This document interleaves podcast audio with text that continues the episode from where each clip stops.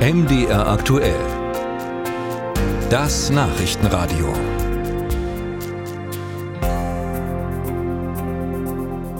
Es kann durchaus gefährlich werden, wenn Kinder mit bakteriellen Infekten kein Antibiotikum bekommen können. In manchen Fällen müssen die kleinen Patientinnen und Patienten schließlich im Krankenhaus behandelt werden. Klar, dass dieser Medikamentenengpass, speziell der Antibiotikasäfte, besonders Eltern beunruhigt. Aber was kann man dagegen tun?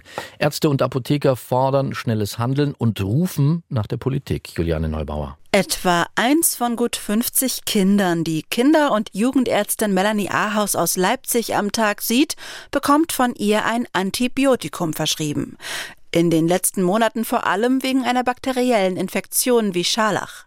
Nicht immer konnte sie das Penicillin verschreiben, welches eigentlich das Medikament erster Wahl wäre, weil es in den Apotheken nicht zu bekommen war, erklärt Ahaus. Natürlich weicht man dann manchmal auf ähm, Alternativprodukte um, die aber unter Umständen nicht so gut sind oder eben schwerere Nebenwirkungen machen.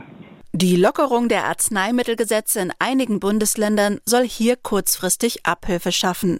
Das sächsische Staatsministerium für Soziales erklärt auf Anfrage von MDR aktuell, nach der offiziellen Feststellung eines Versorgungsmangels bei antibiotikahaltigen Säften für Kinder durch den Bund wird Sachsen mittels Allgemeinverfügung Apotheken und dem pharmazeutischen Großhandel befristet die Einfuhr und Abgabe von eigentlich nicht zugelassenen Arzneimitteln aus dem Ausland erlauben. Dazu hat sich das Sozialministerium bereits vergangene Woche mit der zuständigen Landesdirektion abgestimmt. Noch im Laufe dieser Woche wird diese Verfügung umgesetzt, heißt es weiter. Hier denke man unbürokratisch und pragmatisch und das begrüßt Florian Lanz vom Verband der gesetzlichen Krankenversicherungen. Es gehe nicht um Produkte ohne Zulassungsverfahren, sondern zum Beispiel um den Verkauf von Produkten, die eigentlich für ein anderes Land produziert wurden. Aber im Krisenfall, bevor ich kein Antibiotikum bekomme, bevor ich keinen Hustensaft für mein Kind bekomme, nehme ich doch lieber eine Packung, wo es in Spanisch draufsteht. Und da müssen die Apothekerinnen und Apotheker das halt etwas ausführlicher erklären. Aber dafür haben wir sie ja auch in der Apotheke, um genau solche Informationen weiterzugeben. Die Pharmazeutinnen und Pharmazeuten können außerdem Alternativprodukte mischen. Aus einer Tablette für Erwachsene kann ein Saft für Kinder werden.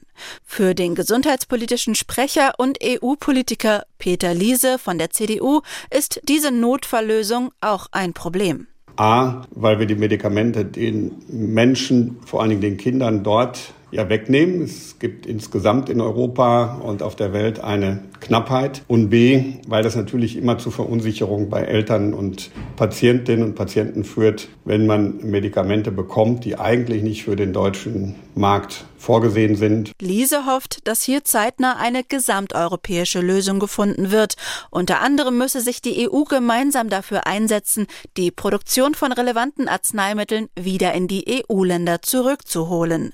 Bis dahin muss Apotheker Jens Andreas Münch aus Magdeburg, Präsident des Landesverbandes der Apotheker in Sachsen-Anhalt, noch einiges aushalten.